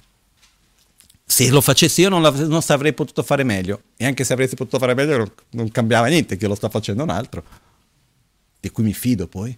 Una volta in cantiere è successo che due persone si sono messe in conflitto. A questo punto ho preso quello che stava andando colpendo l'altro, poi l'altro reagiva ovviamente, ho preso tutti e due e ho detto guarda, professionalmente siete due, tutti e due capaci, ma la prima prerogativa per essere in questo cantiere è rispetto uno all'altro e qua non si litiga. Quindi se voi siete disposti a superare queste difficoltà e cercare le soluzioni insieme, state in questo cantiere, se no io trovo un altro. Dovuto essere un po' duro, fermo, sono ingoiate le parole, è ritornato e dopo di un po' quel problema non c'era più e siamo riusciti a mantenere un'armonia. E tanti hanno detto, uno dei pochi cantieri in tutta la vita dove si collabora fra le imprese, i professionisti, e dove uno viene a lavorare e non c'ha voglia di andare a casa, perché si sta bene. Ma quello non è una cosa che è stata una reazione, è stata una cosa voluta, creata, lavorata, sudata, pagato il suo prezzo, per modo di dire. Perciò noi mettiamo un obiettivo e dinanzi a questo obiettivo dobbiamo gradualmente interagire e capire mo- sempre, perché fa- facciamo anche degli sbagli, eh? delle cose che vogliamo che vadano in una direzione, poi vediamo che non funziona, poi proviamo un'altra. Però il punto fondamentale è che dobbiamo avere degli obiettivi nella nostra vita e agire verso quegli obiettivi. Poi non è detto che si raggiungono, eh? Perché noi non siamo onniscienti, abbiamo l'ignoranza, non sappiamo questa azione che risultato porterà. Una volta ero con la Magance e è stato un, per me un insegnamento molto importante perché era un, un, momento, non mi ricordo esattamente il contesto, però c'era tantissima gente ad Albagnano per ricevere insegnamenti, circa 200 persone avevamo lì al centro. E in mezzo a questo, che era un weekend, 3-4 giorni di insegnamenti, un corso, era tipo il, il venerdì sera, e notte la Magancia viene da me e mi dice, pa- parlando con lui, mi dice, Rinpoche, no, uh, questa notte partiamo per andare a Ginevra. Ho detto Rinpoche, ma domani mattina c'è tutta quella gente qua che ci aspetta. No, no, perché ci sono le reliquie del Buddha nelle Nazioni Unite e io voglio andare a partecipare. Ho detto, e cosa facciamo? Ma le reliquie quanto tempo rimangono? Possiamo anche andare a vedere dopo, non scappano mica, no? Aspetta un attimo, finiamo il weekend, poi andiamo. Ho detto no, no, il weekend non è un problema. Partiamo di notte, viaggiamo la notte, arriviamo all'alba, andiamo alla cerimonia, finita la cerimonia torniamo, arriviamo appena dopo pranzo, passiamo la parte della pugia al mattino che deve essere il pomeriggio e il pomeriggio siamo lì con tutti. Ho detto, funziona. Ho detto, ma perché fare questi salti mortali? Perché non possiamo andare a vedere queste reliquie in un altro momento? Ho detto, no, perché io voglio portare le reliquie ad Albagnano e questa è un'opportunità. Ho detto, Rinpoche, un attimo. Queste reliquie di Buddha, che erano i pezzettini di ossa di Buddha, sono di proprietà di tre paesi, che è la Thailandia, la Birmania e il Sri Lanka, che sono state offerte alle Nazioni Unite. Prima di essere messe in un modo permanente alle Nazioni Unite, che oggi si trova a New York, eh, potranno andare una volta in ogni paese che vengano invitati e una città solo per paese, quindi una volta per paese e una città per paese. E come mai sarà albagnano? Dico, di tutte le città d'Italia albagnano? Devo dire, mi sembra un po' improbabile. Poi come vuoi portare le reliquie qua? E Rinpoche mi disse una frase che mi insegnò tantissimo. Lui disse, quando vedi un'opportunità, devi fare il possibile per prenderla. Se va bene, bene, se non va bene, bene. E qua c'è un'opportunità. Detto, vabbè, proviamo. Siamo partiti di notte, c'era il sempione col ghiaccio, vabbè, fa niente. Arriviamo al mattino lì presto, chi guidava è andato a dormire alla casa di un'amica. Noi abbiamo, c'era il parco lì vicino alle Nazioni Unite, abbiamo lavato la faccia lì nel parco, entrati per la cerimonia. Andata finita, tornati, arrivati, tutto bene. Due giorni dopo chi c'era dal bagnano il custode delle reliquie, che era venuto per conoscere dove sono andate le reliquie. Lì Rinpoche con le sue furbizie, perché era veramente furbo in queste cose Rinpoche diceva io voglio invitare le reliquie in Italia. Il primo a invitare è stato accettato. Dove andranno le reliquie? A Milano, che sono venute qui, poi eh, via Marco Polo 4 abbiamo fatto la cerimonia qua, molto bello, però verranno custodite ad Albagnano. Quindi le, eh, visitano Milano, dormono ad Albagnano, no? E quindi sono state da tutte e due, no? Perciò e poi Rinpoche ha accompagnato le reliquie in 13 paesi. E alla fine di tutto quelli dell'organizzazione non riuscivano a metterle nelle Nazioni Unite perché non avevano seguito l'iter di qua di là, tutta una storia. Perché nelle Nazioni Unite ogni paese può fare un solo regalo alle Nazioni Unite, se no l'edificio Nazioni Unite sarebbe pieno di roba. E Thailandia, Birmania avevano già fatto dei regali, quindi era un problema e non si possono avere le cose religiose, tutta una storia. Quindi con le conoscenze che la Magancina aveva di amici all'interno delle Nazioni Unite è riuscito a trovare i modi perché le reliquie venissero messe lì. Quindi alla fine è stato anche importante per tutto il progetto. Fatto sta che era un'opportunità. Però io ho visto tante volte nella vita della Magancia Rinpoche mettere energia su qualcosa e poi non andare in quella direzione lì. E lui diceva, io nella mia vita pianto dei semi, io butto i semi, e metto dell'acqua, alcuni germogliano, altri no. Alcuni danno i frutti, altri no. Io ho visto lui, per esempio, investire tanta energia in certe persone che hanno dato dei frutti meravigliosi, mettere la stessa energia su altre persone che non hanno dato gli stessi frutti. E lui non rimaneva mai male dicendo, ah no, ho messo tanto, non è venuto bene. E questo lui ha imparato la prima volta quando nell'89, 87 era andato in Tibet, lui ha lasciato il Tibet nel 63. Poi nell'87 eh, la Cina aveva aperto le porte per, viaggi, per visitare il Tibet. È stato l'anno che tutti i lama che vivevano fuori sono andati a visitare il Tibet nell'87, eccetera. Quindi era andato lì. E uh, aveva visto il Panchelama, uno dei suoi maestri, che è rappresentato in questo dipinto qua, della colonna guardando verso di noi, di qua decimo Panchelama, il decimo Panchelama disse a lui guarda facciamo un progetto insieme qui a Shigatse. Lui disse nel futuro dei monasteri la sussistenza dei monasteri non potrà più dipendere da donazioni perché la società cambia.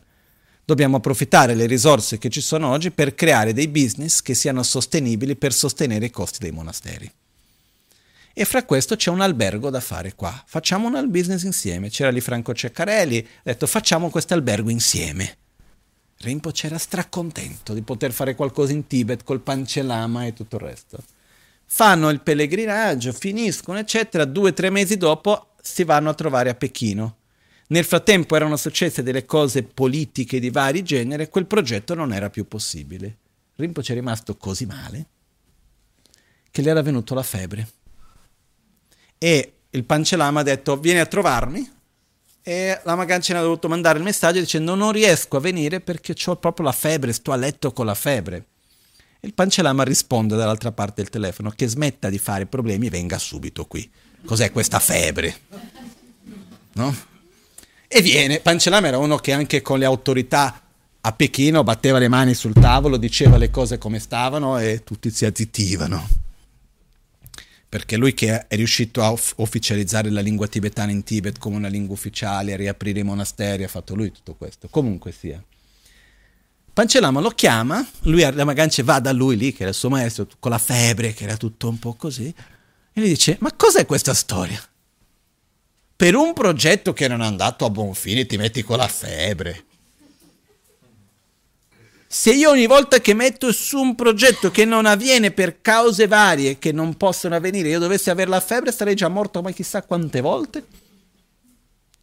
Detto, quello che ho imparato è che ogni volta che tu fai un progetto, cominci qualcosa, metti energia in una direzione e quello non avviene per varie ragioni che non dipendono da te, è la ragione per la quale tu devi mettere altri dieci semi, cominciare altre dieci cose, fare molto di più. E la ragazza ha imparato la lezione benissimo. Poi quel giorno è tornato a casa, non aveva più febbre, niente, stava bene. E quindi ha cominciato, ha messo tanta energia. Quello che voglio dire, noi non sappiamo quali sono i risultati delle nostre azioni. E anche se noi mettiamo un obiettivo, non è detto che riusciremo a raggiungerlo nei modi e nei tempi come noi prevediamo. Però è molto importante avere una direzione su cui interagire e camminare. E questa direzione riguarda la parte materiale, che è il livello più grossolano, poi riguardano i rapporti umani, che è molto più importante, fino ad arrivare a riguardare principalmente il nostro stato fisico, ma anche principalmente il nostro stato emozionale, il nostro stato etico, chi siamo come un essere. Quindi qual è l'obiettivo in questa vita? Oltre che leggere le notizie, guardare i media sociali, eh, passare il tempo su Instagram, fare il mio lavoro, pagare le tasse, mangiare, fare questo, quell'altro, che ne so io, quello che uno fa nella vita. Ma dove voglio andare? Questa è una domanda fondamentale. In questo dove voglio andare ci sono tante possibili risposte, che però io non voglio darvi le risposte, perché se no direi uno deve andare verso il nirvana, eh, poi rimane lontano, uno deve fare gli obiettivi a secondo di dove si trova. Un obiettivo è relazionarmi in armonia con le persone con cui interagisco, essere in pace col mio passato. Come abbiamo detto qualche settimana fa, guardarsi negli occhi e dire ti voglio bene, sono felice di vivere con te. È un bello obiettivo, no? Perché non è così bello guardarsi negli occhi e dire non sei una bella compagnia. Non è simpatico. No? Io, per me è importante poter guardarsi negli occhi e dire guarda se potessi ricominciare a rifare tutto con te un'altra volta, no? ti voglio bene, sono felice di vivere con te.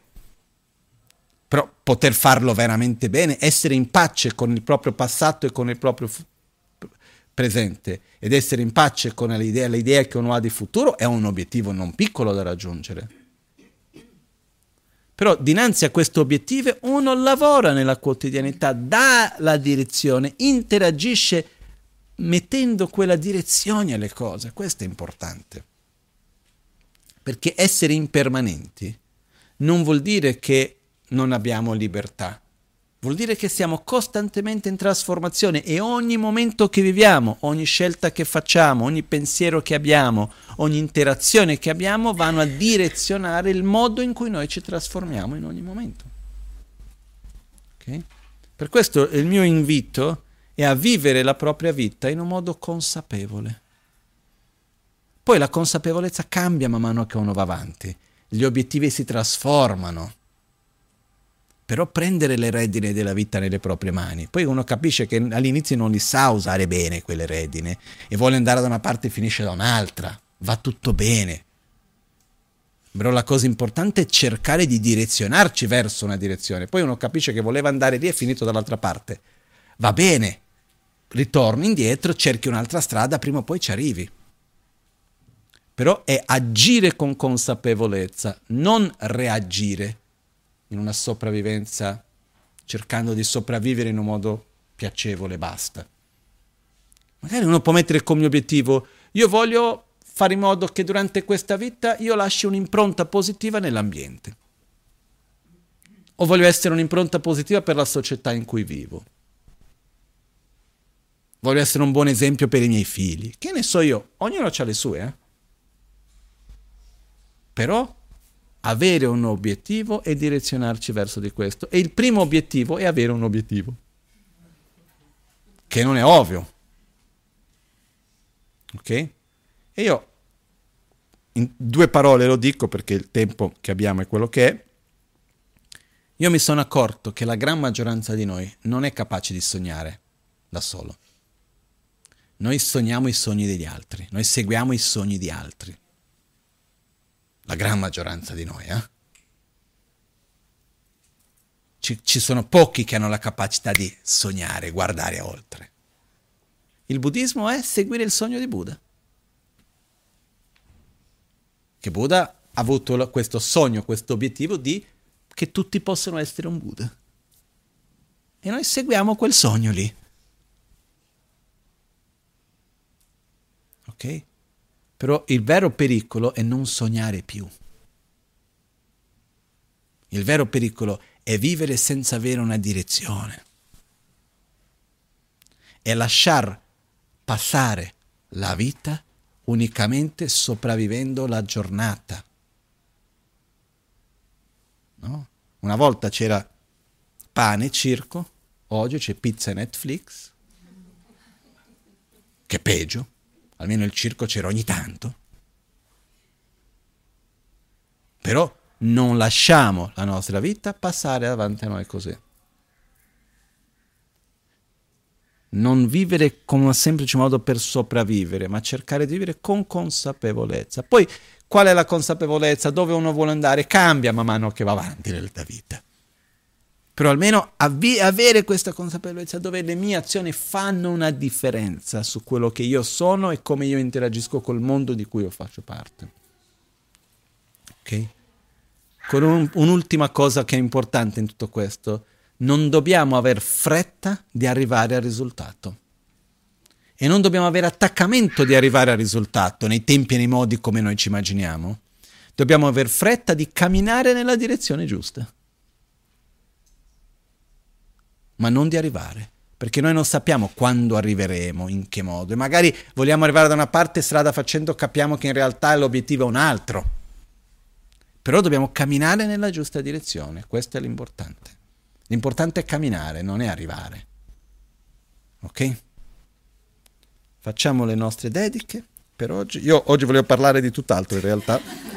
L'impermanenza era solo l'apertura per parlare dei due sistemi che esiste, che è il portare il risultato nel sentiero, eccetera, settimana prossima. Ok?